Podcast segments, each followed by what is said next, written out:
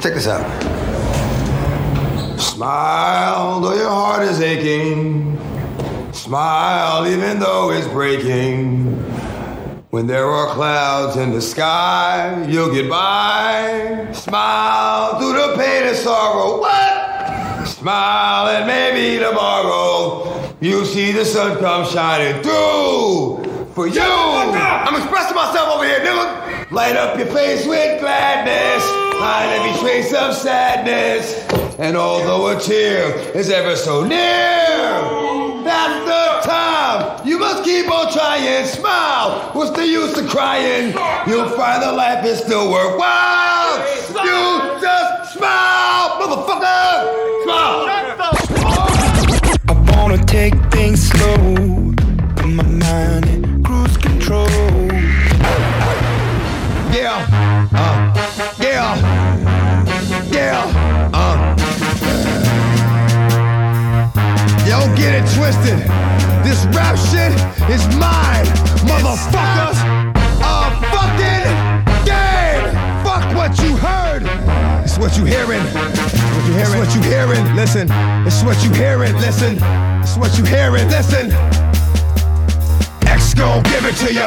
Fuck, wait for you to get it on your own. X gon' deliver to you. Knock, knock, open up the door, it's real. It's the non-stop pop out from stainless steel. Go hard, getting busy with it. But I got such a good heart that I make the motherfucker wonder if you get it. Damn right, and I do it again. Cause yeah. I am like, so I got to win. Break bread with the enemy. No matter how many cats I break Oh bread my with, you. What a way to bring an episode. What happened? You lost juice. what a way to bring in episode 33 of the cruise control, man. Oh my god. It, it- there's only one way to bring it in, man, and that's with the one and only top one of the top hip hop artists of all time, one of the top artists of all time. We're bringing it in, of course, episode 33 with DMX. Just to let y'all know right now, within the first two minutes of this of this episode, there's gonna be a lot of DMX talk. I'm just gonna let y'all know that right now. It's- Two two minutes? huh? The first two minutes? Yeah, the first two minutes of the episode. Say like the first hour and a half. no, I'm If saying you I'm don't a, like DMX, you might as well turn it off now and go to the last thirty minutes where we're gonna do a top five of DMX songs. it's pretty much a DMX show. Like it's Rest in peace. It's pretty much that. Yeah. Rest in peace to DMX, man. It's Uh, we got the the terrible news last week, and it and it it was a bad week, man. It, it ended the week off the wrong way, and you knew we was coming with this. I if y'all don't follow Dave on social media, this boy posted like three different DMX death quotes and all that. Like he posted like he posted before he even died. He made a I miss you post, and then after death he made another I miss you post. I fired off too soon, like, um, and people hit me up like, "Yo, he, he's not gone yet." Blah blah blah. So I had to take that down. Yeah. Um, but you know, it, it was it was we were talking about it in the group chat, and it was like it was kind of all the writing was there. I mean, to to Yeah. we're gonna obviously talk about what happened, but it's like it didn't seem like there was a lot of hope Yeah, there, there really based wasn't. on how things went, and um, Mm-hmm. but it's still shocking nonetheless when it happens, and I think um, I mean we're gonna talk about it. Yeah, we, we're gonna get into it. Um, I didn't even introduce ourselves for the new listeners or anybody out there. I'm Dev Cruz. To my right is my big brother Dave Cruz, and this is episode 33 of the Cruise Control. We are gonna get into a lot of DMX today. We're gonna get into a lot of uh, what he's done for hip hop, what he's done just in general for the world. But before we get into all that, I want to recap because last week we missed, but we did have a top five the week before, and that was the top five songs of our birth year, and it was 1995 versus 1990. Um, Oh, I want to clarify something real quick Go ahead, before go we ahead, go say ahead. who won, go ahead, go ahead, go ahead. which was Devin. You voted for me. I voted for Dev this week. Listen, I need people to be very clear. I, I didn't pick those songs. yeah, well, that was the top five from the according to from the Billboard charts. And we we established that though. Right. We established that. I just think people just their ears turn off once they hear garbage. yeah, they're like, why did Dave pick any of those? Like, I, who was the one John Sinead, Sinead tweet or something like that? O'Connor. why would I pick that? Roxette. why, why would I pick? I can imagine you dancing in your house to Why would I start any top five of mine with Madonna? so Yo. I just I just said what the what the ones was, and the universe gifted me an auto loss. That's just what it came down to. I mean, Poison was good. Yeah, Poison's cool. Wilson Phillips. yeah, what was the first John? Wilson Phillips, hold on. Oh right, Can you hold? bridesmaids. Yeah, that I lost. I voted for Dab. Like I said, Take that loss on the chin. But it's cool though. I, I I did get a good amount of votes last week. I was actually surprised because Dave got votes, which is weird. Like it, it, it was truly shocking to me. And, uh, Dave, do you want to shout out your voters? Like, do you want to shout out the people who voted for you? Like, I. I, or do you just want to leave them in the dark so they don't got to they don't name yeah. Shout out to? Wilson Phillips, uh, Madonna. Got two votes from them. um, Shanido Tweed or Sh- Shinado Tweed. Shout out, shouts out to they them there. um, Roxette Roxette, shouts out, and um, shout out to Poisons and all over the world. all the poisons. Shout out to all the snakes. Shout out to Bell, Biv, and DeVoe. And those were my votes. I was always curious: is Bell Biv DeVoe the three people? Like, is that truly their three names? Yeah. For real? Yeah. That's stupid. Random fact, but no, I mean, I mean, their music is good. But Dave, uh, like I said, since um, since this is a DMX heavy episode, I want to start the episode off with you know some funny stories throughout the week, and, and, and just try to lighten the load because obviously we're gonna get into that a little later. So before I get anything started, Dave, I know last week we talked about, or the, the last episode we talked about how that gentleman in Arizona boss paid him with pennies, right? Mm-hmm. Do you, do you think that's the worst it can get? Like, is that is that the worst thing that you can get paid in? Pennies, just oiled up pennies, trash that's get that's on the floor, things that people just toss away. Would you say that's the worst thing you can get pa- paid in? Um, nah. I mean, it's it's annoying because who wants to have to convert all them pennies? But it is money. A penny is technically money, Right. You know what I mean? Hundred cents equal a dollar. But but let me ask you this though, Dave. Let me ask you this. Say you, say you quit your job tomorrow. Your employer got to give you your last check. Bitcoin. And, and they don't give you Bitcoin. They don't give you pennies. They don't even give you quarters. They pull up A quarter's more than a penny. So why would you end on that? nickels. Um, ostrich eggs. I don't know. They, uh, Prussian francs. Is that better? Baked goods. Baked goods, right? you paid me in a thousand dollars worth of muffins, assorted muffins. like, hmm, I love this job. Thank you. Hire me back. Fire me again. But listen here, Dave. Instead of paying you in baked goods and brownies and all that, what if Mm-hmm. your job came up to you and they said, "Yo, Dave, here's a wheelbarrow full of Ush bucks. Why don't you take that to the bank and cash it?" out?" what bucks? Ush? Ush bucks. Do you know what Ush bucks is, Dave? No, what are you? And can I enlighten everybody on what Ush bucks is? What are you? What are you referring to, dude? So Usher, Ush buck. Usher, the the R and B singer Usher Okay. was clowned and made fun of because he paid strippers in his own money with his face on it. Wait, wait. Wait, wait, wait. So Is this an actual story? This So, is not. yes, this is there's. I'll show you the pictures and all. Let me get through it. So, um, Usher's most recent trip to the strip club uh, was uh, apparently blasted and put all over social media, Twitter, Instagram, Facebook, because he paid these strippers with his own currency, and. So, uh, uh, um, a young lady on on on Twitter named Birds of Prey uh, posted Usher was throwing fake money at a strip club to these women. And Dave, if you could see the picture right here, Oh my gosh. Okay, it looks like an actual dollar, it looks like a hundred dollar bill. He had a hundred dollar bill. but it's a Ush buck. he got his face on it. His like profile, like he's one of the presidents of the United States. he got a hundred, a twenty, and a one dollar Ush buck. Wait, who, who who posted this? Yaya, one of the strippers, yeah, bird of, praise. yeah, one of the She, strippers. and what she said, hold on, go back up, go back up. She said, and the money does not have a trade-in value whatsoever. Y'all don't think he should be blasted on social media for this? Yo, this boy paid an Ush bucks. yeah. That's that's crazy. Peace up, A Town down. These are my confessions. Yo, that's crazy. Usher throwing fake money at so, the strip so, club. so here's the thing, though, Dave. People didn't realize that Usher had went on social media before and did put up a little photo shoot. And in that photo shoot was him wearing like a suit, him wearing like nice shoes, nice pants, carrying a clear briefcase of money. And it was Ush Bucks in the briefcase. So he already had posted that he was having this money on him for the night. and people just thought it was a joke. They didn't take the hint until they zoomed in on the picture and realized it's his face across these hundreds and across these twenties and across these ones. So people just went in on this guy. They they were saying how he's worth the Usher's net worth is 180 million. He paid them an Usher bucks. All right, we gotta get it. We gotta dive into this stuff. What happened, man? Go ahead, go ahead, go ahead. All right, so.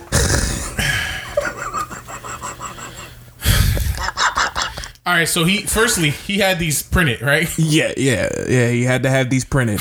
big face ushers. the Usher money Yo, these cannon. tweets is hilarious.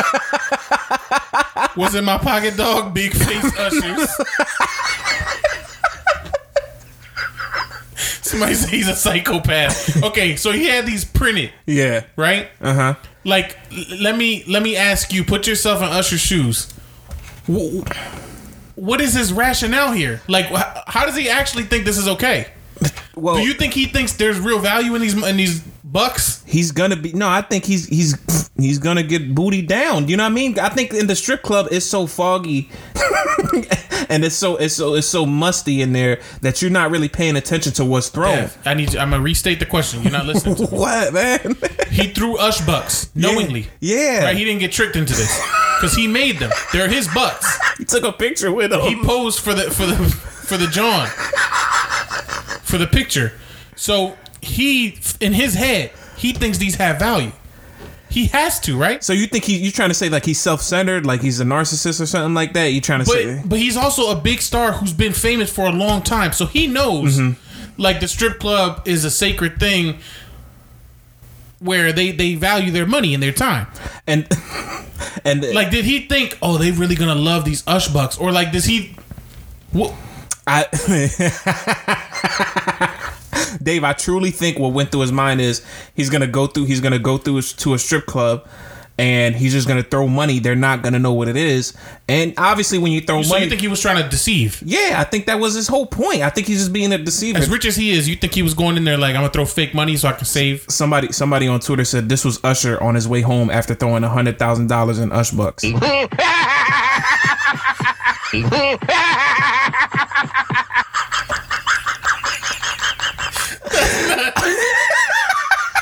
Yeah, he really ran out there with a villain villainous laugh. It's crazy, man. Somebody said it was Usher. Oh, He's damn, that's crazy. yo, it's wild. You think he was in there stunting too? He had to have been. He had to have been. Dave, thi- this is what I don't get either. Usher is number five on the the uh, most number one hits this century. He has eight number one hits this century. This guy is worth money. He has a lot of This songs. century, Huh? A hundred years? the since 2000. Yeah. Okay, So I'm guessing. yeah, because I'm looking at that list. It's like Oh, Rihanna, Katy Perry, Drake, Usher, Bruno Mars, Justin Bieber. But Bruno think Mars about got more number one hits than Beyonce. and and uh, Justin Bieber and Taylor Swift. Yeah, but that's crazy though. Just to think how much he's Katy worth. Perry got more hits than Beyonce. Yeah, that's- white people are crazy. White, yeah, they be in the club. Do you wanna play with magic?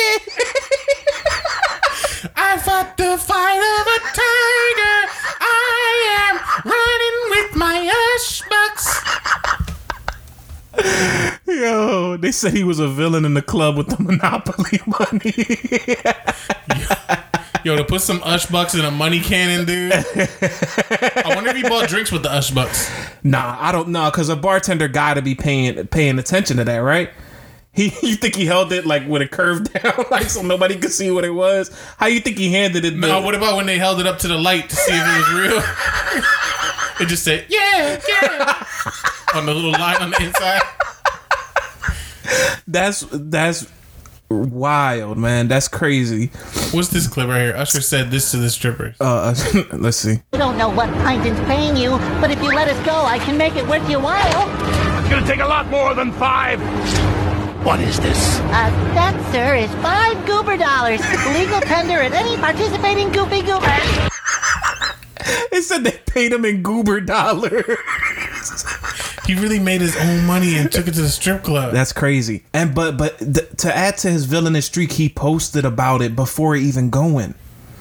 He said, "I'm taking these Ush bucks to the to the strippy." He posts. Look at that. This is the, this is his original Instagram post, just with a thumbs up, and it's him posing with these with this Ush bucks right before. Look at this. This he's a villain, dude. He, look. Does he? And the crazy thing is, like, he got it wrapped, like he got the paper wrapped around it, like yeah, you he know. got the money band on it. he popping bands. Bands that make her dance. Bands of Ush bucks. That's crazy.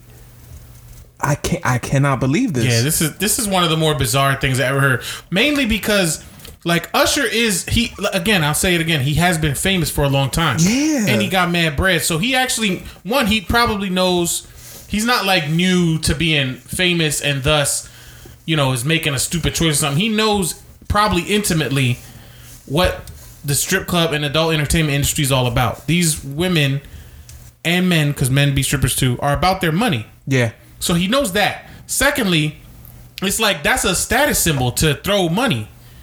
Like usually among celebrities, especially if you got the bread, it's like, oh, I want to be the one that threw the most that night, or I want to be the one that brought all the best dancers out. He so he also knows that like it's a status symbol. And this guy had the bright idea to take his own money that has no value at all in the earth. like, where is a Ush Buck good? Just imagine these strippers going to buy some compra with Ush bucks. Yo, that's crazy. Cause he's hungry. And the only way to feed him is to sleep with a man for a little bit of Ush Bucks and his daddy's gone. Ush Bucks make her dance. Yo, that's Bucks crazy. dance. Bucks. I'm making some Dave dollars. Yo, Dave, that, Dave, that's tough. Throw them at the strippy. Just imagine your fat face on a hundred dollars. Just throwing Dave dollars all over Onyx. Your face take up the whole circle. You know how sometimes they in the Be middle. right at the world famous Set It Off Go-Go Bar. Some Dave dollars. I mean, you got it, man. You got your stimulus up. You got all your bread together. You can get them Dave dollars popping, dude. If I should do it, you can do it, Dave. And you know why you added though? Why he Dave? call what, a corny name, Ush Bucks. No, people named it that. He didn't. Oh, Yeah, yeah, yeah, yeah, yeah. People named it Ush Bucks. like people all over social media and stuff.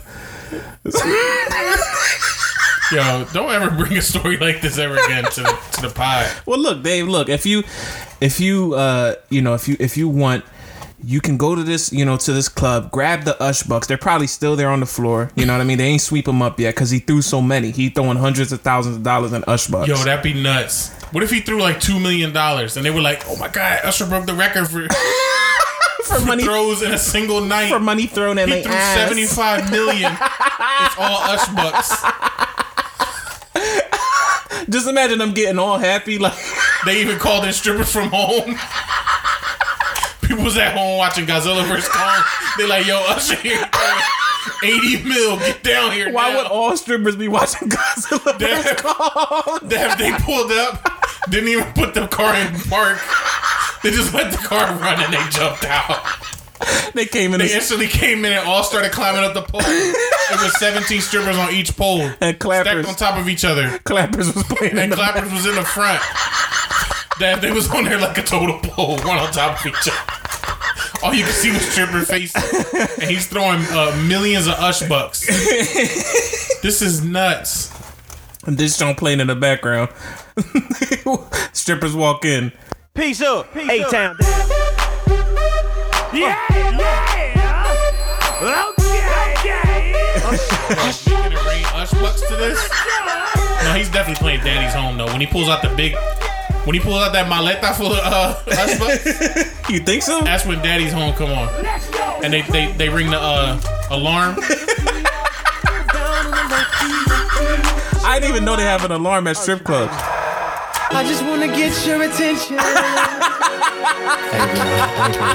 I really wanna be all up in your head.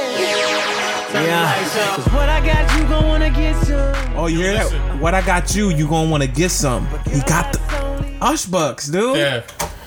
At this point, when this song come on, Right here. the vents are the ventilation system's opening up, all Ush Bucks flowing out. I should put the I should put money in the ventilation system. Clappers to the front, let's go. You ain't scared. and I won't knock. Won't you know? I'm just imagining. for everybody drink. He said, everybody drink on me. I'm just imagining ten strippers climbing up the same pole, like a reverse firehouse, like a reverse firefighter. What if strippers are just sliding upwards on the pole? Yo, everything was uh, the Ush Bucks was circulating in the club. He paid for everybody's drink. He said, "This round is on me for the entire club." Yo, imagine the poor soul that had to check with the uh the marker the marker to check and see it was fake. Had to do seventy million Ush Bucks. One by one, had to hit him with the with the marker to see if it's fake. John lit right up. Yo, that's crazy. All to Ush this. Bucks.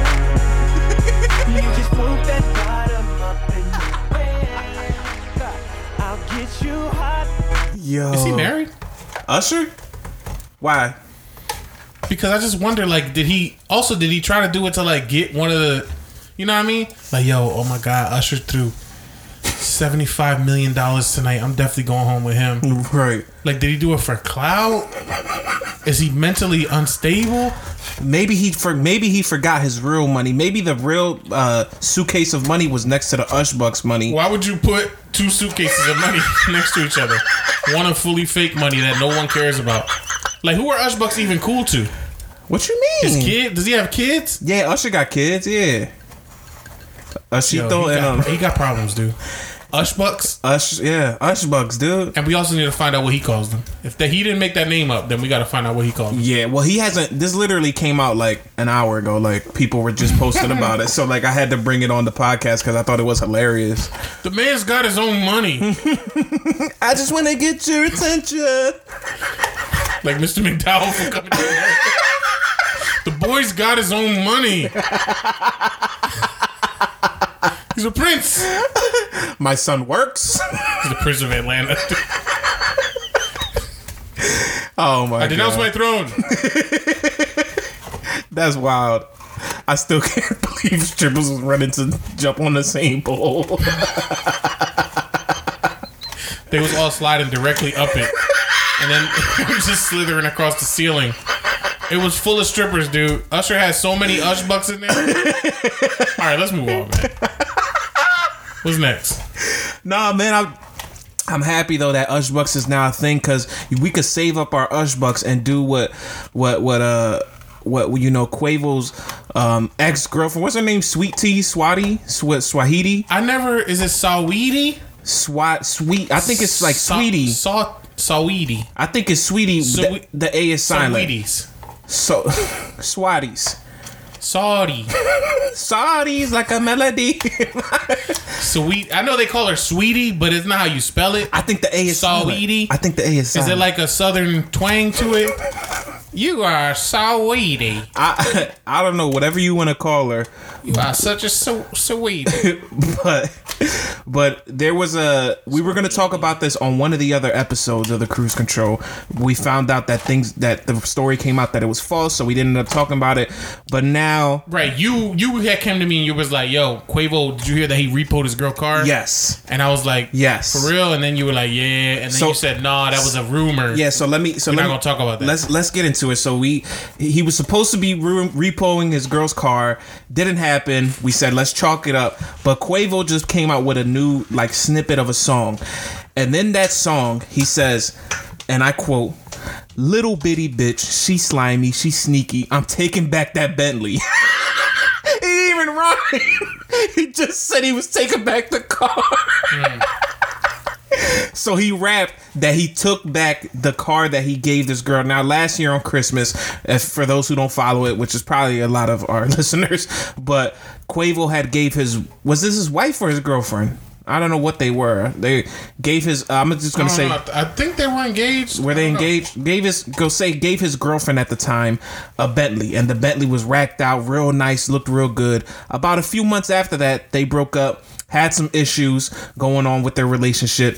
Quavo then reposed the car a day or two, and now he's confirmed in the song that he's took back the Bentley, and repoed the car. Pettiness on on, on level 10,000 dude. I've never seen that before. Like I've had issues with, with that in the past where I've only had one uh, girlfriend but I've had issues with that in the past where um she wanted to take stuff away from me that she bought me. And she brought back the stuff that I had had like that I bought her. But that I just never I would never think in my wildest dreams that somebody would repo a whole car just off of pettiness just off of a breakup.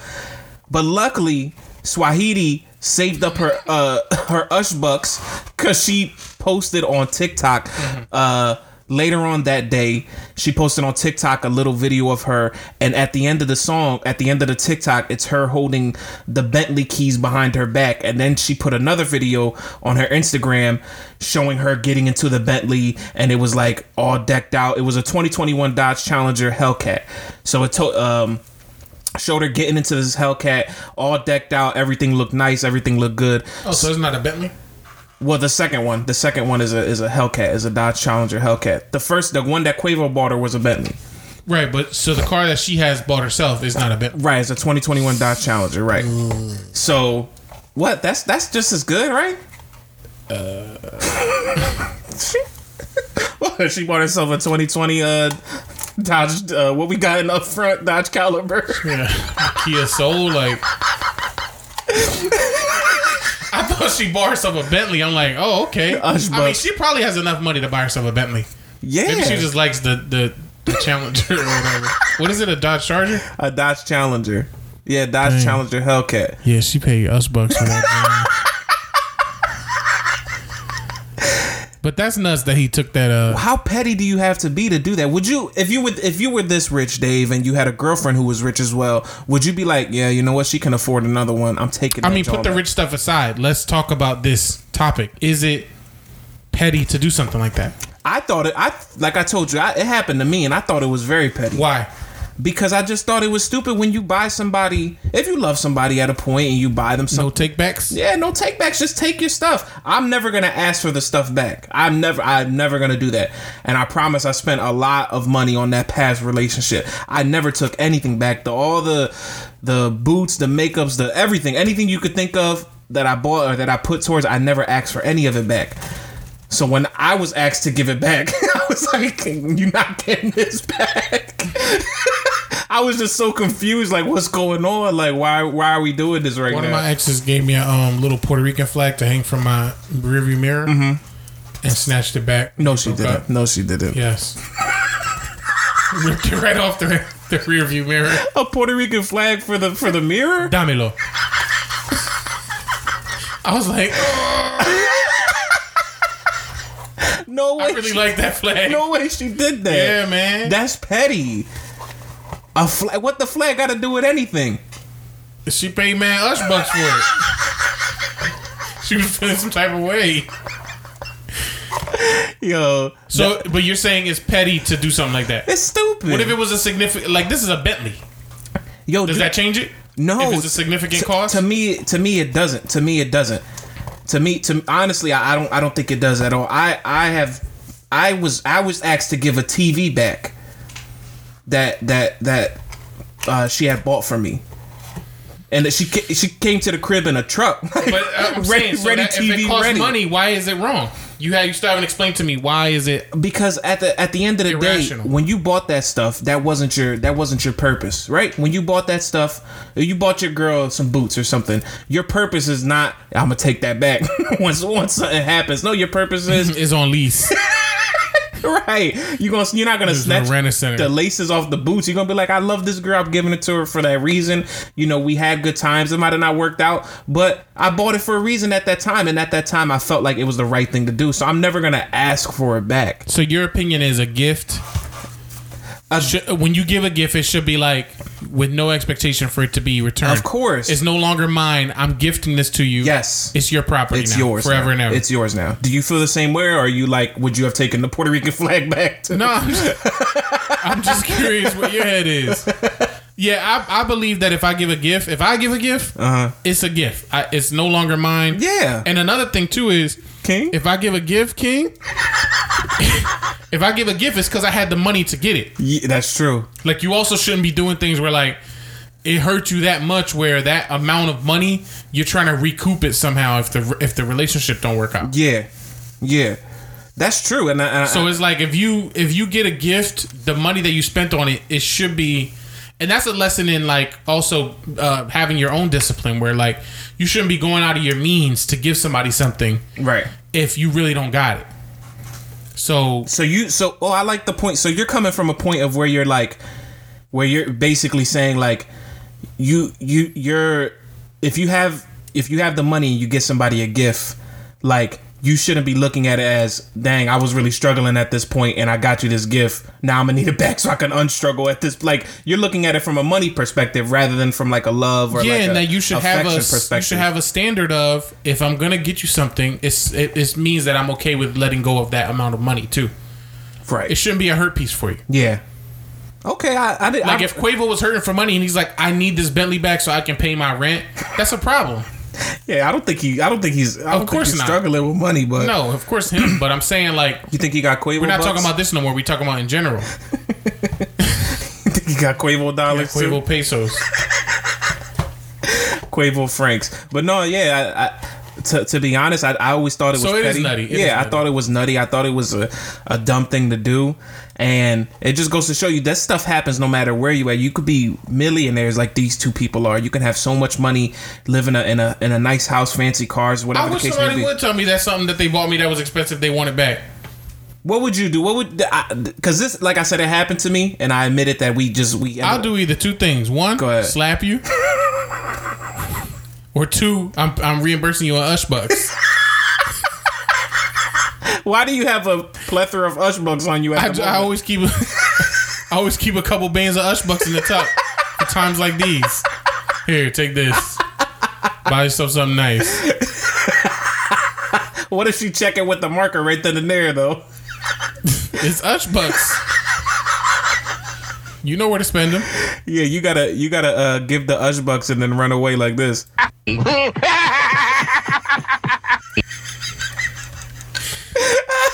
Yeah, I'm not. I'm not. I'm not. uh I'm not never giving nothing back. That's another thing. You don't. She should have not gave him it back. What's he gonna do? No, he repoed it. Dev, you just he. He it's his car. Technically, his name is on it, so he could take it back legally. Oh well, then that's a whole different thing. You know what I mean? He bought the car for her. if there's like legal and that was another thing I was gonna bring up is in, in divorces. They do go through the process of like splitting up possessions usually. I do think it was his girlfriend. though. I don't think it was his wife. I know we're not. I'm not a really like. Yeah, I don't think they're divorced, but I'm saying like is it different in that situation because in divorces typically that's a part of the process. I think- it's figuring out how you divide up your assets. Yeah, I think that's. I think that's. I don't know, cause people. I don't know. I never really. I felt. I feel the same way. I never been married. I never even been close to getting engaged, but I felt the same way. I felt it like. It might even now that I say all that, it might even be a lesson on if you dating somebody and it's just dating, getting to know, you really shouldn't be investing crazy in them. Like, what's the most you're gonna invest on somebody, Dave? Like, you- Probably like anywhere between 150 to 200 ush bucks. I like you. Te quiero. Max. You know what I mean? I just want to get your attention.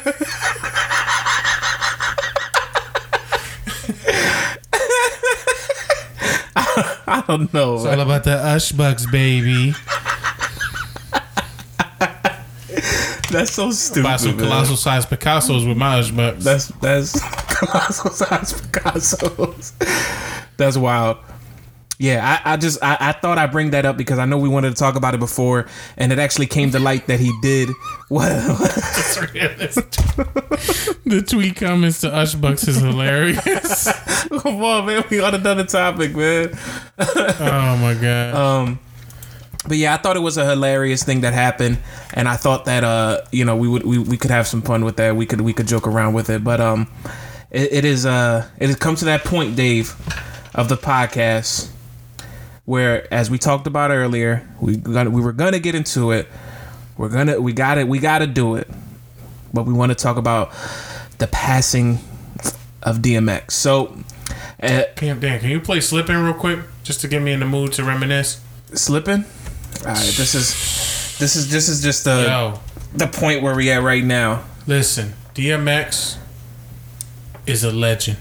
This is for you, Dave. You don't have to put it all the way. up. You don't have to put it all the way up. Oh. Yo, rest in peace to a legend, an icon, one of the greatest rappers of all time. All right, put it up a little bit.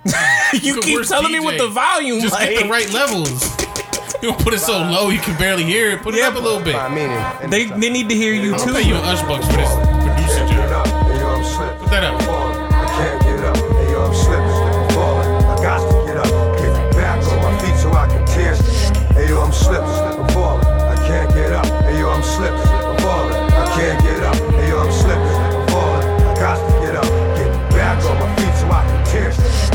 Through mad different phases, like mazes, to find my way. And now I know that happy days are not far away. If I'm strong enough, I live long enough to see my kids doing something more constructive with years the time than bigs. I know. Which blew my mind when I when when I heard how you know how old he was because I mean our parents are 50 Yeah, that's true. and it, it puts it in perspective when you think how young he was. That's young, dude. 50. Fifty is is crazy. He had a lot of life that he could have lived. But you know, there's so much here to talk about, but when you got demons the way he did, when you got drug addiction issues, when you got you know, the problems that he just experienced in his life, it it, it, can drive you it can make you live several lifetimes. yeah. You know what I mean? It's just crazy. So just to uh, just to give everybody, I don't know, uh, everybody should know about it, but I always like to give just you know a quick Yeah, if you've been too busy counting your Ush bucks this week, quick synopsis, a quick summary of what happened. Um, Earl Simmons, as everybody know him as DMX, uh, passed away on Friday in White Plains, New York. He was 50 years old. His family had announced the death in a statement and said he was at li- he was on life support after suffering a catastrophic cardiac arrest earlier that week. Um, his family wrote Earl was a warrior and fought to the very end. He loved his family with all of his heart, and we will cherish the time we spent with him. Uh, Mr. Simmons had a heart attack at his home in White Plains on April 2nd, and the days that followed, his representative said that he was on life support and in a vegetative state. Outside the hospital, fa- family and friends gathered playing DMX songs and holding arms in the shape of an X. Um, as everybody knows, DMX music it, it, it goes across everywhere and anywhere in the world. Like Dave likes to say, you can go to um, Istanbul, you can go to uh, Morocco, you can go to Turkey and play DMX, and everybody's gonna know who he is.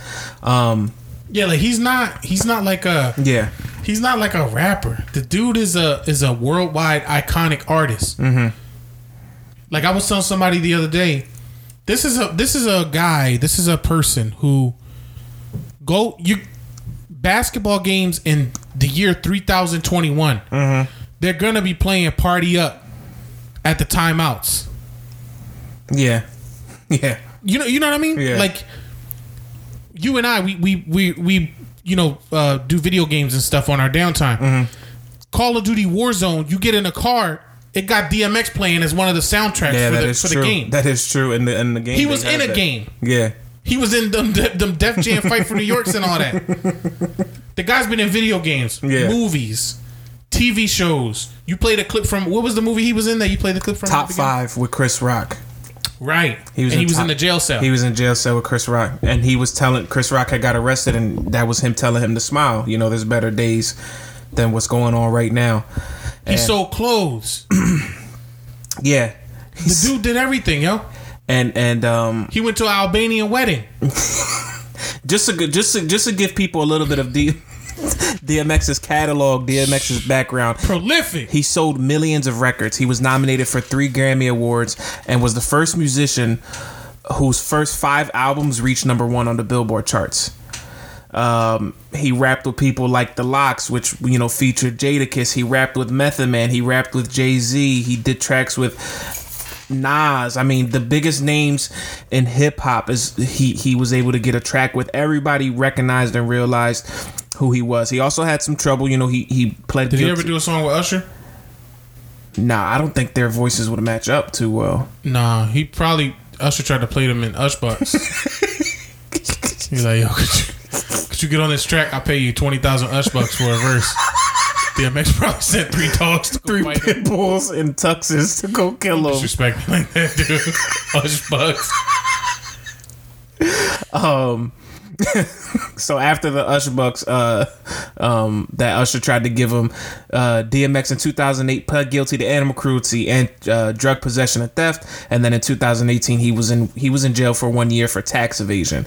Um, after that though, I mean his his hits just go on and on. Get at me, dog was one of his greatest hits. Uh, X gonna give it to you is another one of his greatest hits. He just Party Up, Ruff Ryders Anthem, all of these songs that, like Dave said, that you hear everywhere, uh, it's just it, it it was all because of him and, and his struggle and his pain. And I feel like you felt that when you listened to his music, right? That's one thing that I told you before the show. I think he was the only hip hop artist like when you listen to him, you felt every single word, the way his voice was, the way he talked on the beat, the way he did things. You just felt everything and it gave you that emotion. You know what I mean? You saw that struggle, you saw everything that he was going through. So I feel like it, him being that way and him going through everything that he did at a young age to then be one of the top hip hop artists in the world and be one of the greatest in the world is just crazy to me, man. You know what I mean? He literally had you know one i think he said like his mom and dad both like he didn't have any parents i think he said they both like left him and he literally had to grow up in the streets and stuff like that or his half sister was raising him I think his mom was like in and out. You know, she she had her own issues. yeah and she would put him in like boarding school, send him away, bring him, you know, have him back for a little bit, send him away. He really just got he grew up with no real uh, direction. I think he was really close with his grandmother, right but I also think that was you know, uh, and I think she had passed, and and he, yeah, he he just didn't really have a, uh stable upbringing. He had a lot of turmoil. And he started his street life young. 14 think years old like yeah 13 14 he started getting into it getting out there um doing doing his i think he uh you know when he was young he would like do a lot of little robberies and stuff like that just Yeah. running up on people like a stick up kid or Yeah, he said he said in an interview that he would rob once before school, once after school, and then once later on that night. Like he he um just robbing was regular for him scheduled robberies. yeah it was like he just trying to make a way so that's that's nuts like to grow up in that way with so much turmoil in your teenage years Mm-hmm. them teenage years are your formative years that's where you're kind of forming your sense of what the world is can you change yeah but that's those are foundational years for for a person in the way that they look at the world right. so he probably grew up and, and moved into adulthood looking at the world like you know i have to make a way for myself which is kind of how his career ended up being Yeah. his career was one where it was like, I'm gonna make my own lane. To your point that you made earlier, like, what what other artist you know was able to take such a like gruff image and make it mass consumable? Mm-hmm. Like, think about it. Everybody felt it. Every single There's person. not many artists. Like, I know Eminem early in his career, he was like, I take pills and I will stab my mom in the face and all that, and he made that sellable. but he's white, so he had the extra. Uh, he literally had white privilege in it. but DMX is a black man, and he made he somehow made yo barking at you on a track Yeah. and saying all these crazy things. Yeah. I'm gonna make you go buy it everywhere, and it's gonna play everywhere. People would literally just try to make their voices raspy as like not clear their throats for a long time and try to make a bark noise just to mimic DMX, just to do what he was doing. They said at one point DMX even had when he was growing up battle rapping, he had trained his pit bull to bark on command when he was battle rapping somebody. So he would be like, and I have my dogs come and get you, and he'll pull the pit bull's leash or something and start growling at the dude and he'll keep rapping. It was like he was really committed to this whole like uh dog you know uh, active uh like just getting at people with the dog and and making that that pit bull like his his icon like making it him and it, i thought i thought it was hilarious that when i heard that story that he was really really into like the whole aspect enough to train his dog to Yo, do something listen, like that If you if you listening to this and you're one of those people that said, "Oh yeah, DMX died. It's sad, but he also uh, he also had animal abuse charges on his record and didn't take care of it." Yo, respectfully, suck my nuts, yo. like, get out of here with that. I'm I'm really tired of people bringing up stuff that is really subjective. As far as how you look at a certain scenario, what was that and also unsubstantiated. wasn't that story like he didn't he talk about that story because there was a thing that he uh that and they found dead pit bull like a pit bull or something dead right on and he he had come he had come out and said that he had caretakers for his animals at a certain this is like a multi-millionaire one of the biggest stars in the world at the time. The guy had multiple properties. He said at this one property he had a caretaker for the dogs. The guy wasn't taking good care of the dogs. There was dog fighting that was happening. And so the dogs through the dog fighting sometimes they get injured to the point where they need to be put down Mm-hmm. and that one way to get the dogs really aggressive to fight successfully in the dog fights is to not feed them as often. So somebody coming in from like an animal rights group would say that that's malnourishment. But this is the same thing when we talked about the Michael Vick stuff. It's like, from what angle are you looking at this? Because, I mean, I'm not trying to do a deep dive on animal cruelty or whatever, but it's just nutty. Like, get get out of my face with that. I understand this is one of your favorite Like, fav- yo, stop being greedy. this is one of your favorite artists and i understand Stop being greedy with my time. I don't want to see that on nobody's timeline. I don't care about your stupid feelings about pit bulls. i like pit bulls man Yeah, pit bulls are cool, I guess, but like, this is a human being. A human being. i like dog. And he passed away. Like, come on. i like i like i love clay dude i, I don't know how you feel about art Play not a pit bull. DMX would never accept you, stupid dog. Look at him. he's all listening to you he's all sad and stuff with his Clay. Nah, but listen, man. but now i understand what you're saying don't don't try to don't try to sh- uh, uh, throw some, pull somebody's name through the mud when they when they've just died and millions of fans are in mourning and his family's in mourning and pull something so selfish to say oh, oh I don't care. If you don't care, keep your two cents to yourself. Don't be putting it out there. Yeah, and another thing, another thing that I did want to bring up too is I was I was reading a lot of people saying, oh, you know, you want to mourn a, a drug overdoser or a drug addict or a person who sold this and sold that. You you if you're not gonna look into the man's life and listen to what he has to say, I feel like you shouldn't have an opinion on any situation. People like to just get on and talk about a certain person and talk about somebody without doing research or without doing their homework. So to those people who want to talk about, because we didn't we didn't discuss this. We said he had a cardiac arrest, but we didn't discuss what happened. It was an overdose at the end of the day, and he OD'd, had a cardiac arrest from it, and you know he didn't have any oxygen for the brain. They said for about thirty minutes before they were. Which is nuts to think about. Yeah, that bef- you weren't getting oxygen in your brain for thirty minutes, but your body was still alive. yeah, yeah, and you're just suffering. And then you know they put him uh, when they when they had him in the hospital. They wanted to monitor him and see if he got brain activity to come back for a few days. So they kept him, you know, on life support to Right. see if brain activity would increase, and then they could maybe start to rehabilitate him back to health. But once they saw that brain activity wasn't happening, it was like you know he's too far gone. That amount of time, that thirty minutes plus without having oxygen go to your brain, basically killed his brain. So he he would have just been a vegetable. yeah. And at that point, his family had to decide, you know, whether they wanted to keep him alive, which is crazy. Like that scenario is probably one of my top five scariest things to have to think about, where my family or my loved ones are put in a position where they have to decide on my life. Like It's- that's just nuts. It's sad. it's very sad. And um, what I got here, Dave, is a clip. Uh, so DMX did an interview with uh, Q with with Tip, uh, uh, another famous uh, hip hop rapper or hip hop artist, Q-Tip. That's Talib Kweli. Uh. Talib Kweli. Why am I? Why did I say Q-Tip? I'm like, wait, what? He he just got. They both. Uh, he just looked like him. He don't. he look. That guy right there looks like Talib Kweli.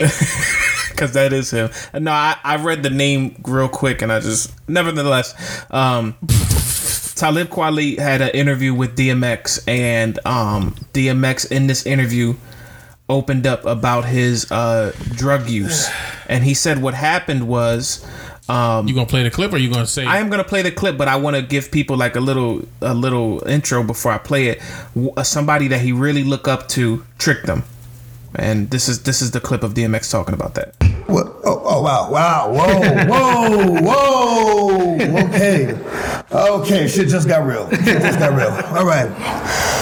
So I'm in Yonkers, you mean, and um, you know, I just come home from being in these institutions from the age of seven to fourteen. You mean, and um, this guy, uh, Ready Ron, you mean, he was like an older brother to me, and he would rap, and I would do the beatbox.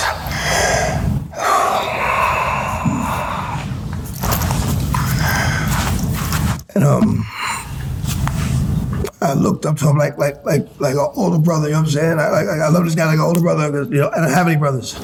And um, man, I would beatbox, he would rap, and then he, he suggested one time. He said, "You know what?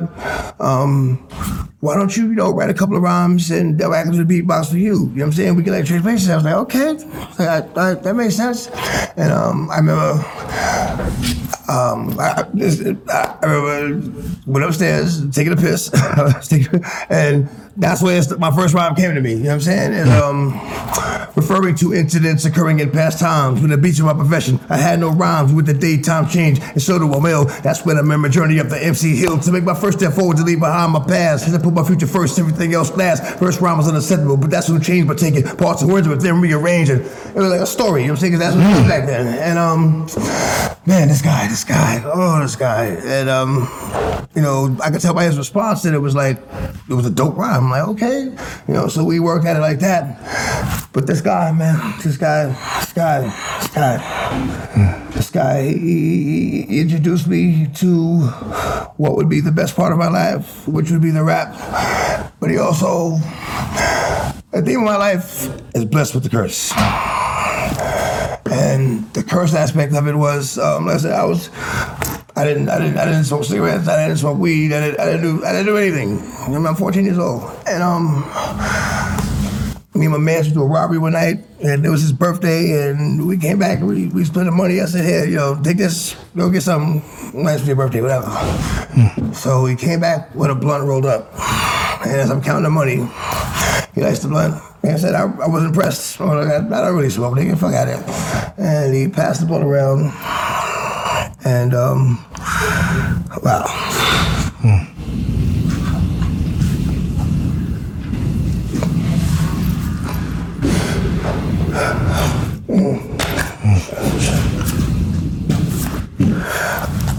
It, and I had the blood, and I'm like, like, I was no longer focused on the money. It, it, it I never felt like this. Like it, it just fucked me up. I'm like, the fuck. And, um, I later found out that he uh, he laced the blunt with, with, with, with crack. With my take. You can turn it on. Why would you do that to a child? Right. Yeah, you And can this turn it nigga, like- That's pretty hard to watch. Yeah. That was yeah, so I know DMX is very animated, but and it's hard sometimes to kind of get what he's saying cuz he's he's he says a lot and he he was very emotional, but for if you didn't understand what he was saying, basically a guy that he looked to up uh, looked to as a brother um, laced his blunt when he was 14 years old. He'd never smoked weed before, laced it, and that's when his addiction began, and that's when he got addicted to drugs off of that off of that one No, the real the real move. part that's that's heartbreaking is the fact that this is also a person that he trusted, and it was the person that introduced him to rapping. So he really So it's also like Mm-hmm. major trust, self esteem, uh, um, love issues. Even like if he's gonna go as far as to say I love this guy, which he probably did Yeah, of course. as a young teen who didn't have much guidance. This is a person who is introducing them to things, you know, making him feel like he's got community. And the same guy introduced you to when you look at it now, like this is the same guy that basically introduced you to your downfall. To the thing that would eventually kill you, which is drug usage. That's crazy. Hard drug usage. That that's nuts. Like Yeah. the the guy who int- the guy who brought the best out of you and what brought you up the most was also the guy that brought the worst out of you and what eventually killed you. a 14 year old, yo. When I was 14, I was literally top five nuttiest people in Philadelphia. Yeah, you had big glasses, Like I was just wearing throwback jerseys all day, Big. big, t-shirts, big, big. And and I was just and I have round glasses, And you and he was round. smoking crack laced blunts Yeah, from a dude who he looked up to after, you know, uh, um, you know, living a, a young adolescent life that was just full of turmoil to begin with. and he said he didn't have no older brothers. He only had an older sister, and he didn't have any, you know, He was male crying, like he's, he's like sitting there crying to these to these interviewers. Yeah, this is this is that was pretty tough to watch and um i guess you wanted to show that to kind of show a summary of what tragedy could be could exist for a person like that. And, and it, it is a tragedy but you know at the same time i think a couple there's a couple points to be made. The first is that addiction is a real thing and this country needs to stop looking at it like it's a criminal thing and look at it for what it is which is a health issue. It's a health crisis. And people who have addictions try to hide it. They try to not speak on it because there's a stigma that goes with it and that's the first step is to try to break down the stigma of addiction so that more and more people can actually address it acknowledge it and then get treated for it properly right. in supportive environments. So instead of hiding in the corners or going to, you know, a halfway house or whatever, not a halfway house, like a, a, a abandoned house or something to shoot up, or people really like literally crump their lives crumble because of addiction. Mm-hmm. People who have steady jobs, this, that, and the third, it's, it's just nuts. So, and this was a man who was worldwide famous and still had trouble with addiction. It's it's it's a way to self medicate, but at the same time, it's, it's a destructive tendency to have. So that that addiction stuff is real, and, and that's definitely one of the lessons to take away from DMX's life is that those things need to change, and it's not something that you even want to look and blame and point the finger at one person. It's like this the system of the way of living here in America contributed to that. Mm-hmm. You know, but at the same time, he should not be remembered for that. He shouldn't just be remembered for the struggles that he had. This is a prolific person who gave so much to so many people. And the way he talks about how he was influenced and da da da. Think about how many millions of people he influenced in mm-hmm. some way or another. Yeah, How many course. rappers looked up to him and emulated him and wanted to be him? People who are artists now. yeah. And um, I, How many people from his neighborhood did he give hope to? Because yeah. it's like, yo, if he made it out, if he made it and was able to make a life for himself, like we can do things. Maybe he influenced hundreds of thousands of people just from his neighborhood alone to live a little bit of a better life, to try for new things because of the example he set. yeah don't be afraid to to try to go for something that might seem impossible like you're in a low point of your life you you get by you live from robbing from doing what you have to do to make ends meet whether that's selling and stuff like that and you decide the way you want to get out is rap you know what I mean? And that's the way that you want to make your money. And it's a hard thing because everybody wants to be a rapper, everybody wants to do it. But he was at the lowest point that a lot of people have have not been that low. Like you said, 14 years old, what was we doing? You know what I mean? I was wearing jean shorts. I had a crush on an Indian girl. She didn't even know my name. you know what I mean? That's Native American. that's that's where uh, that's where I was at. You know, Don't you say Indian. That's not politically correct. you had a you had a, a, a crush on a Spanish John, only like white boys. You know what I'm saying? Like Was she actually Indian the girl that I like. from India? Yes. Oh, Yeah, yeah. She was actually Take back what I said. She was actually Indian. Yeah, that's but it's cool. yeah, you just uh, passed my jokes. No.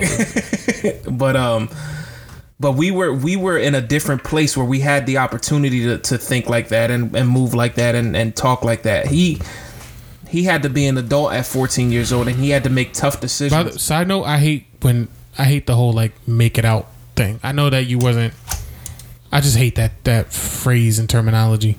Like make it out the hood. Yeah, like go rap so you can make it out. I just hate that that has to happen. That that's a thing. In this Oh yeah, yeah, yeah. yeah. making it out. That's, that's I think really he was an artist at heart. Th- This is like a super creative dude.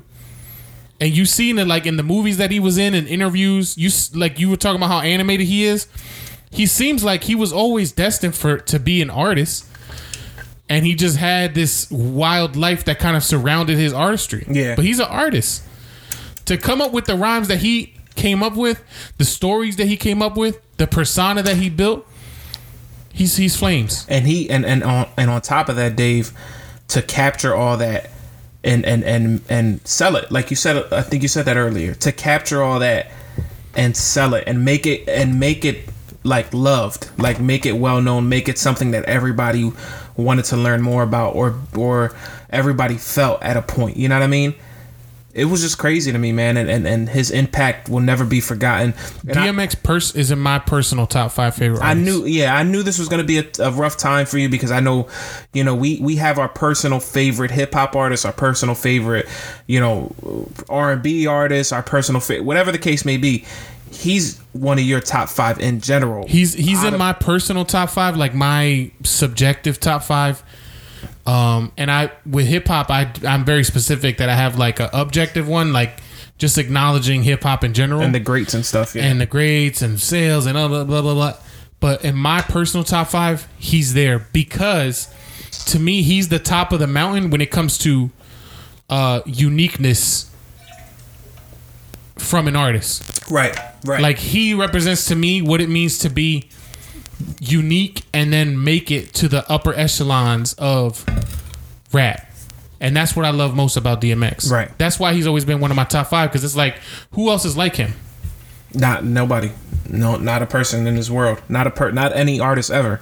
and, th- and that was that's why he's in my top five.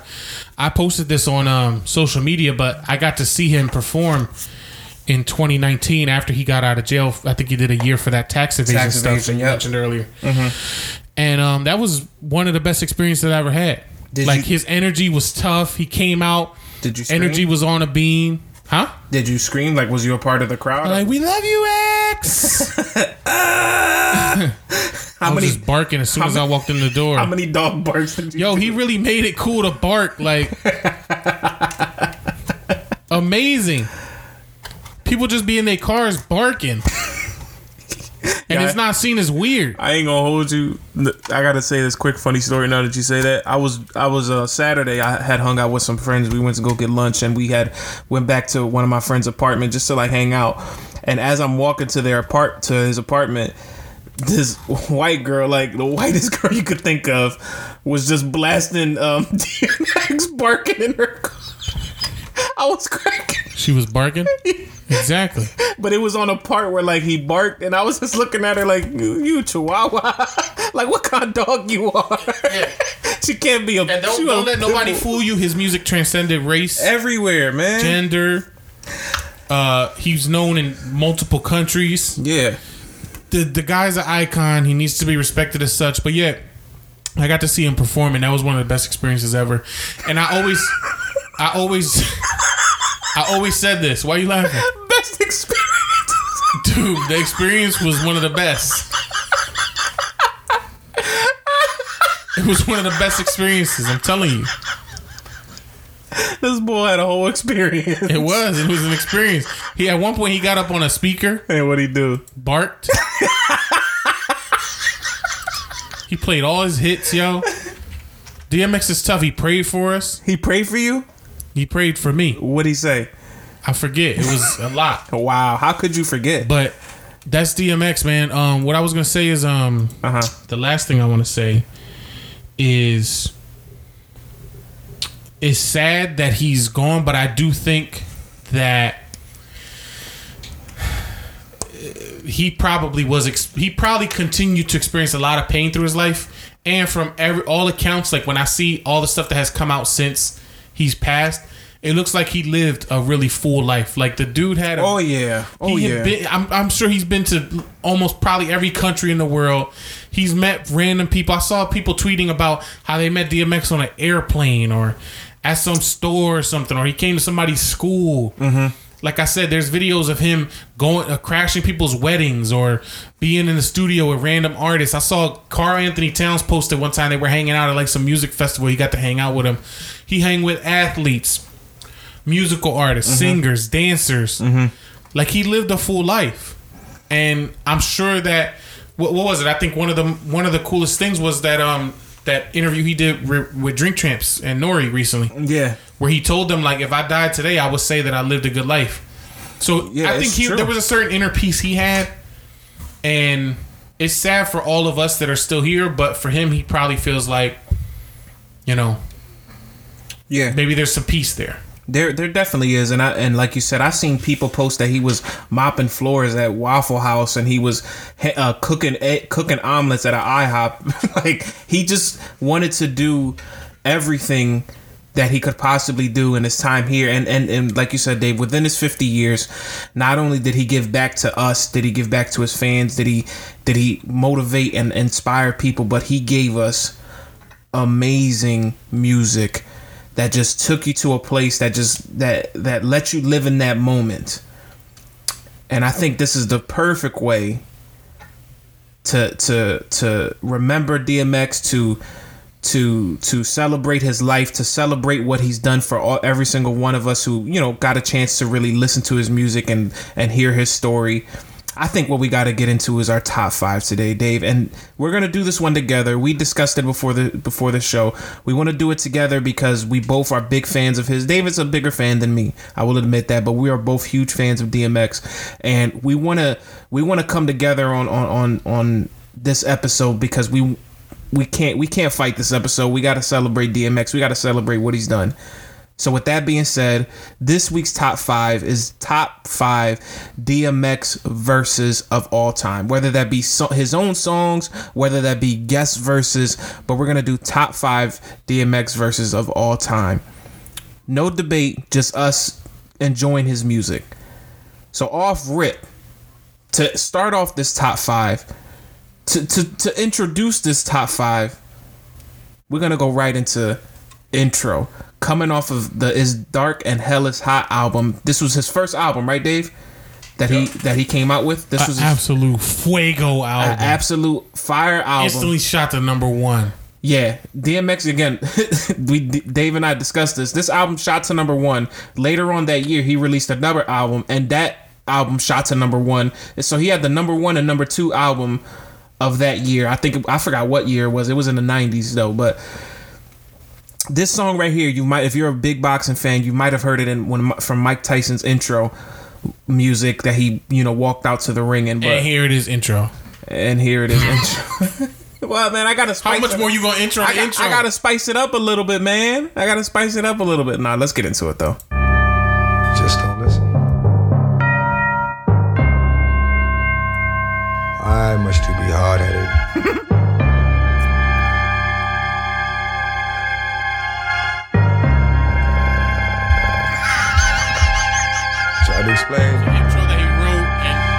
It's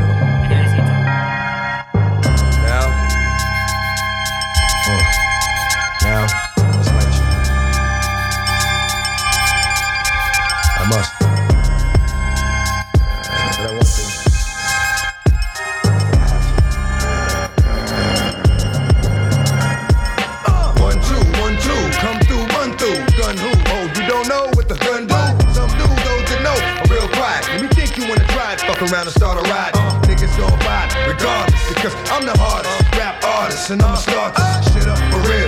Get up and feel my words. I make herbs spit up and. Yeah, It's all I've been hearing lately. Niggas hate me when I duct tape me and make me put their brains on the wall when I brawl.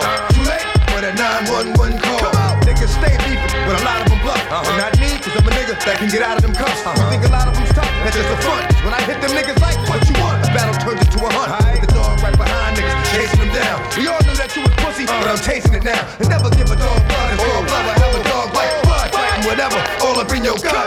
Give it to them raw like that. And ain't no love, I do them all like that. Fall right up in the back. Clack, clack. clack Close your eyes, baby, you're sober. Forget it. Uh, Happens in front of your building, but nobody knows who did it. Why? Where my dogs at? Where my dogs at? I'm about to do 20 up downs right now, man. That's that's a workout classic. If you at the gym right now, I bet you doing I bet you flying in the air right now. You're doing 10 box jumps right now on the longest box in the gym with 20 pound dumbbells on your neck. Why is that one of your favorite verses? Because the first off the beat right? You start off with the beat. It starts off so quiet so innocent so you don't know what's gonna happen. Then the beat turns up a little bit and then it turns up a little bit more and then you're listening to the full beat and you're like yo what is going on? And to think about it this was his first song on his first album. So this was the intro was the intro to dmx to who he was as an artist who he was gonna be. This is the first track you hear and it's just this fire like Come on, man. DMX was just crazy. You felt that. I I I, want to do 20 push-ups right now, man. Push-ups with no hands. All feet work. Yeah, for me that that's um that's a that's a top five verse that I agree with you on. Um because I think and I'm gonna say this again in, in a in, on another track here, but in general, DMX's flow was underrated. Mm-hmm. Like he actually did have several different flows, and I think what I like about that track the most is he comes into a beat that's real bouncy and like flowy, and he flows on it really, really good. And it's got that like you said it's just got that sound that's real dope. So but for me what i like about that verse is just the flow.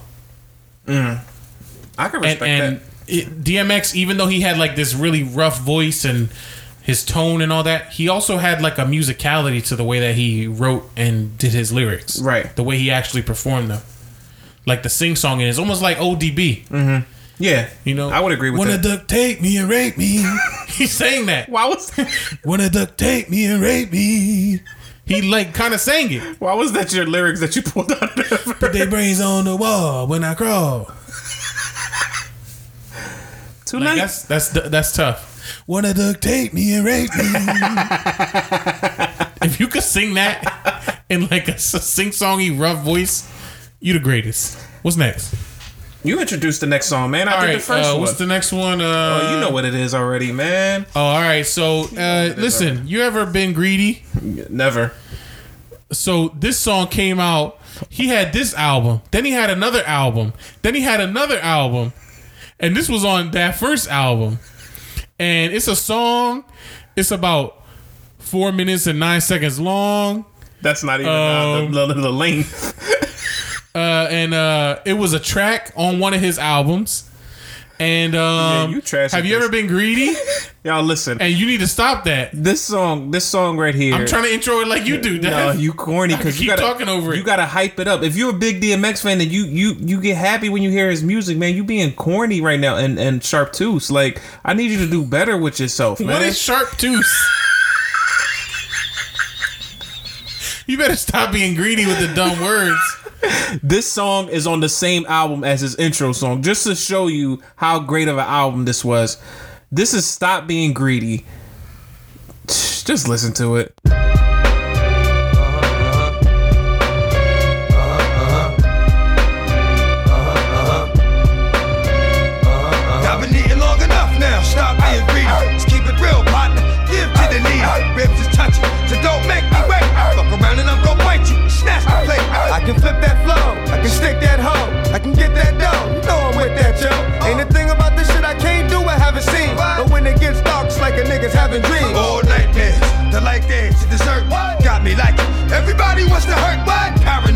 I strike out at whatever. Uh. The closest thing to me's gon' get it, but never. Uh. Will I? Kill I think death is wrong. So I'ma keep holding on to what's left is gone. You can put that on, my nigga boom. These other rap cats will give a nigga room. But if it costs for me to force my way in the door, uh. head hunting motherfuckers, stay on the floor.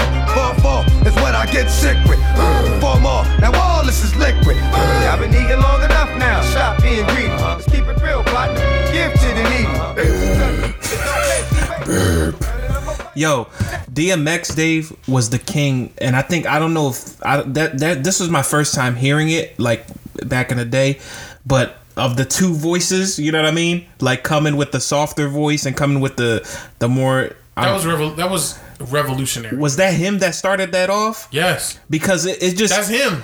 the Two beat different voices. the beat then changes to match his like it's like the good angel and the bad angel. You know what I mean? Like he's just Dude, this was in 90, 98 he was doing this.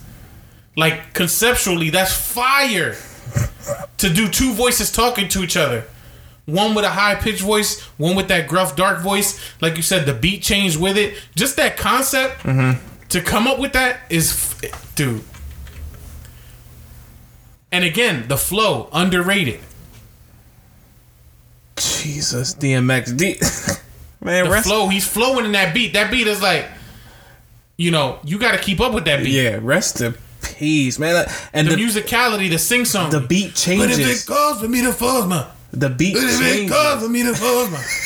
What if it calls for me to force my? Wanna duct tape me and rape me?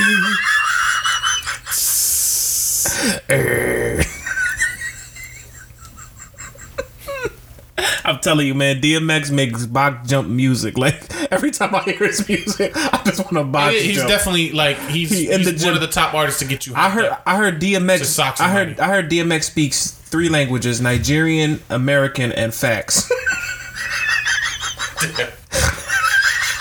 no one's gonna get that joke, dude, except me. you ever speak facts, Dave? Come on, man. What's number three? Want me to do the intro again? Nah, nah, you you done. I'm gonna just Number introduce- three is a song that derived from an album.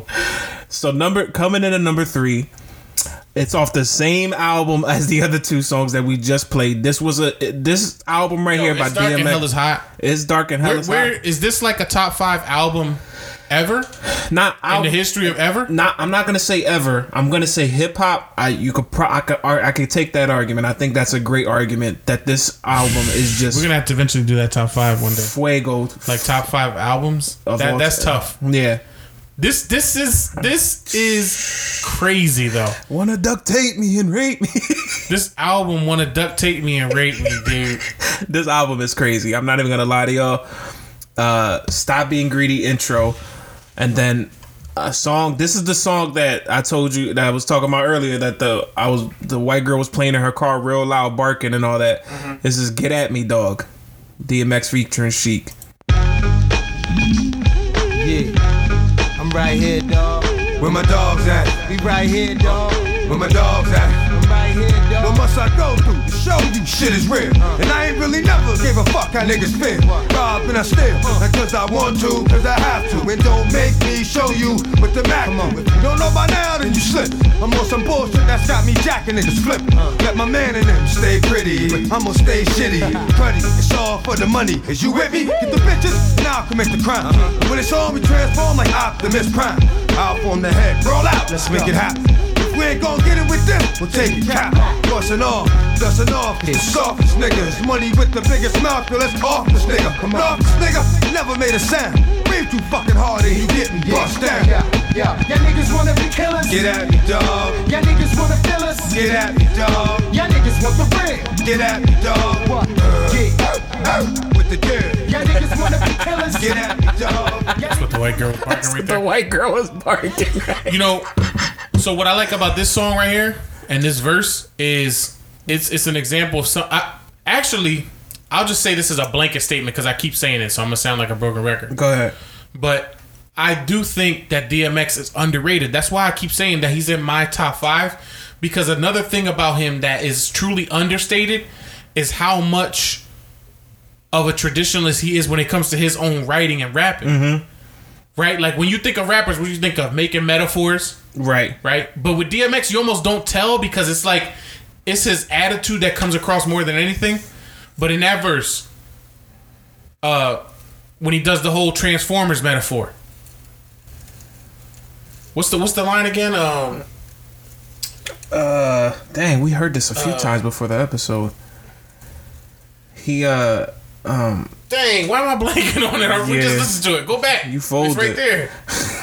why you folded like that, Dave? Oh, because when it's on, I transform like Optimus Prime. I'll form the head, roll out, let's make it happen. Mm. Like that Transformers metaphor I'll form the head, roll out, let's make it happen. Well, Optimus Prime say roll out. Yeah, R- roll out. I can't do Optimus. because voice. you're a big Optimus Prime fan, so you know everything he said. Roll out. we love you, Prime. Dave went to an Optimus Prime concert. it was the greatest experience in my life. he, he went in as a as It a cost me twenty five Ushbucks. he's, he went in as a a, a Hellcat, 2021 Dodge Challenger Hellcat. That's what he went dressed as. I was just like a Kia Optima trying to be a transformer, you know? But DMX, writing wise, just lyrical ability wise, underrated. Well, Dave- you don't even it's understated. You don't even realize it that he has that he has those talents Dave. that you would typically expect from most good hip hop. if anybody has any anything to disagree with you with or anything that they don't that they don't like what you're saying these number two and number one song right here that we're about to play you is gonna shut everything down about how you look at dmx as an artist people usually think of him as just a hype up man a guy who gets in there you know just has his voice has his cadence has the words ha- has the dog barking and all that let me let me let me introduce y'all for those who don't know. Let me introduce y'all to this other side of DMX that Dave is talking about that he's preaching about. These next two songs that we're gonna play are features. They're not original DMX songs. So I'm gonna start off with number two. This is off of LL Cool J's album called Phenomenon or something like that. Phenomenon, Phenomena, um, Phenon, um, whatever the case may be. It's four, three, two, one. I'm gonna play the the intro beat and then I'm gonna skip to DMX because this is how he comes in on this song. Check this out.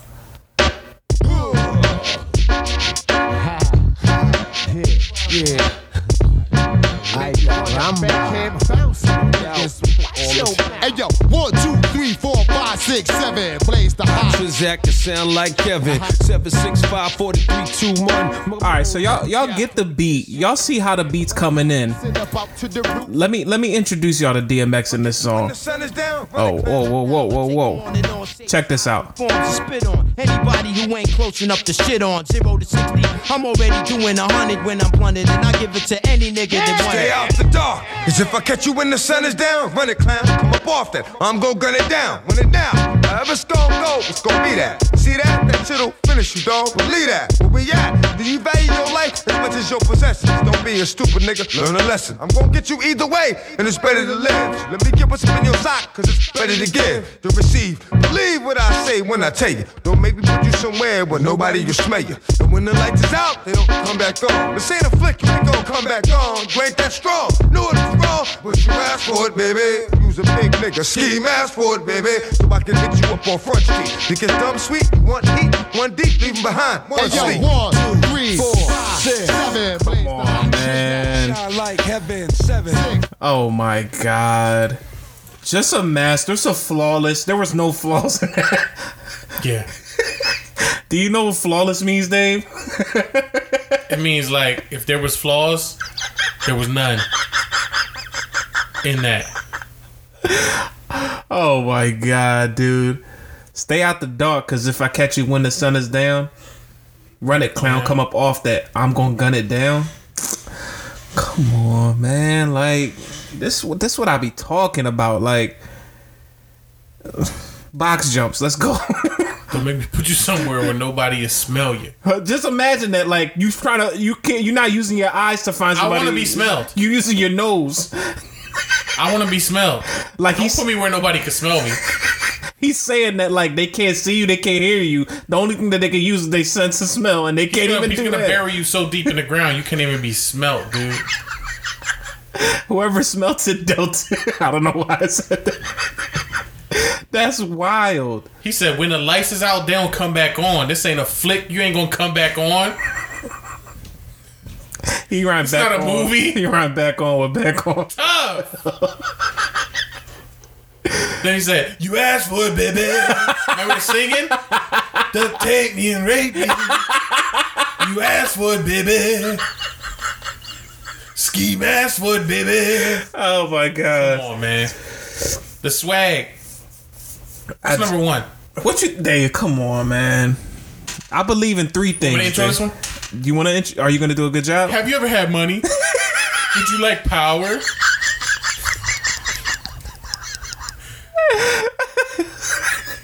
You need respect. this was a song that came out after other songs and before some other songs. Y'all coming in at number one. DMX came on a song with Little Kim and the LOX. The LOX obviously were hot at this time. Little, Kim, Lil Kim was even pro- Little- Lil Kim was probably even hotter at this time. You know, being one of the first female rappers to really blow up like that. She was hot. Yeah, she was a she was a hot piece. And DMX just came in on this song and you just forgot what everybody else said. That's how much that's how bad he fried this. This is this is and I told Dave before the show and I'll say it right now. This is not only one of my favorite DMX, no, my favorite DMX verse, but this is also a top 5 verse or top 10 verse of all time in hip hop just in general. Like this is up there.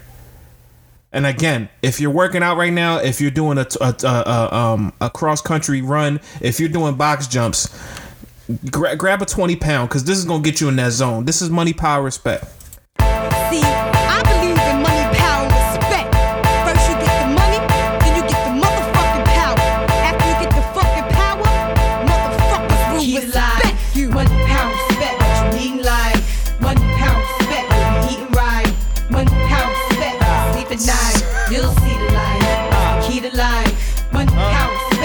Know who made this beat, but whatever they were, they they had like two beakers in the booth. I'm skipping the DMX beat right now. I'm skipping to DMX.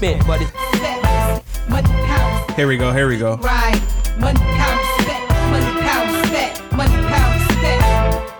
This is a beat that I can freak and just drop the rails. Bless a nigga with the ill. Y'all niggas know my skill. X from the grills. Hit 'em up, split 'em up, wet 'em up. And watch 'em come, get 'em up, shut 'em up. When you do dirt, you get dirt. Bitch, I make your shit hurt. Step back like I did work. This ain't no fucking game. You think I'm playing? Till you land? To where the junkyard decaying? Mom's at home to coming home, but you not. You sitting up in the trunk, starting to rot. And hell is hot, because I'm here now, baby. It's going down, baby. Get the full pound, baby. And let off up in a nigga. Uh, especially if he think he bigger. Get my motherfucking trigger. Did I? Can I get mine? Is it gone? DMX represent one time song. Uh, Box jumps now. Come on, come on, y'all. What? They want to duct tape me and rape me. Are you kidding me? Uh, How many? This is a beat that I could freak. First off, you you forget They the actually freaked it. he barked twice. Before that's how I knew Dave. He usually barked in the middle of the song or at the end. He barked. He barked in the in the beginning. Yeah, no, that's that's a good point. He, indicated. He indicated barking. He was he was telling us He wanted you to know what was about to happen. anything. Like think about other other parts of your life where that that happens. If somebody barks prior to doing anything, you should know that whatever they about to do is gonna be the best thing you ever seen. Because no one should have enough swag to bark prior to doing something. That's crazy. Like, what if mom was making um dinner and she just went before she even started putting the pot? She went, "Ow, ow!" I'm be with my fork and my knife I'm at the like, yo, what is mom about to get into? Put a napkin on my chin and my shirt. What you about to get into? That's why, yo. And Raven's barking upstairs. She even she the ghost of DMX has came into this house and made our dogs bark. That's crazy. Like, I just I when I hear that verse and I tell you this much, I really I truly want to. Said you think I'm playing till you laying somewhere in a junkyard decaying.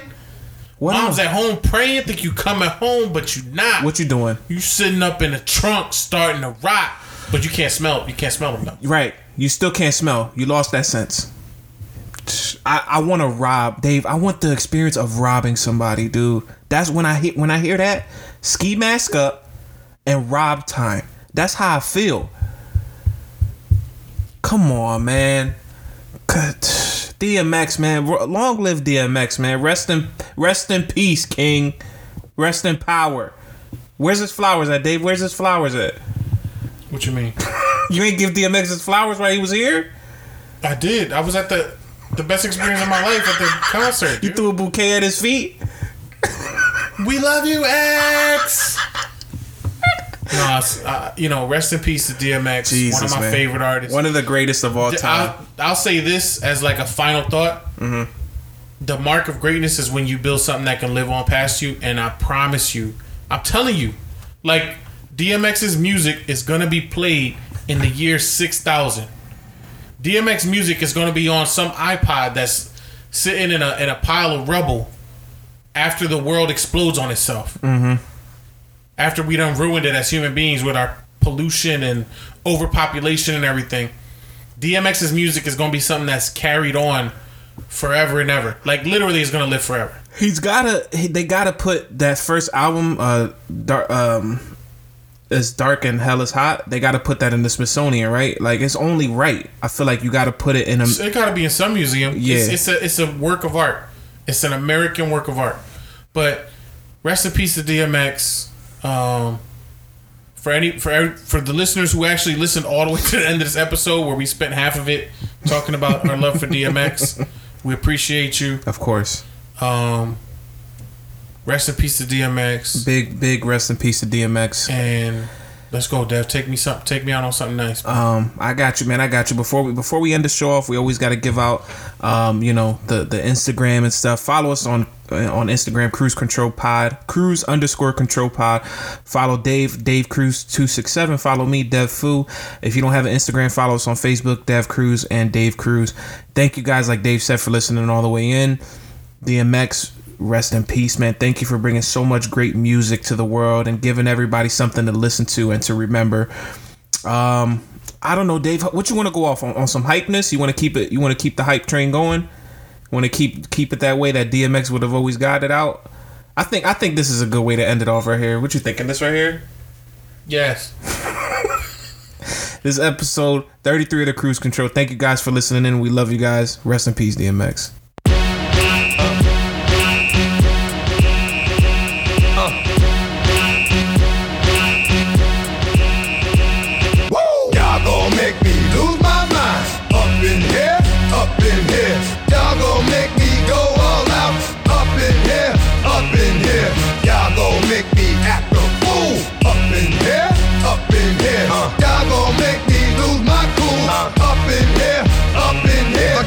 It to you cowards, then it's gonna be quick. I know oh, you made up in the.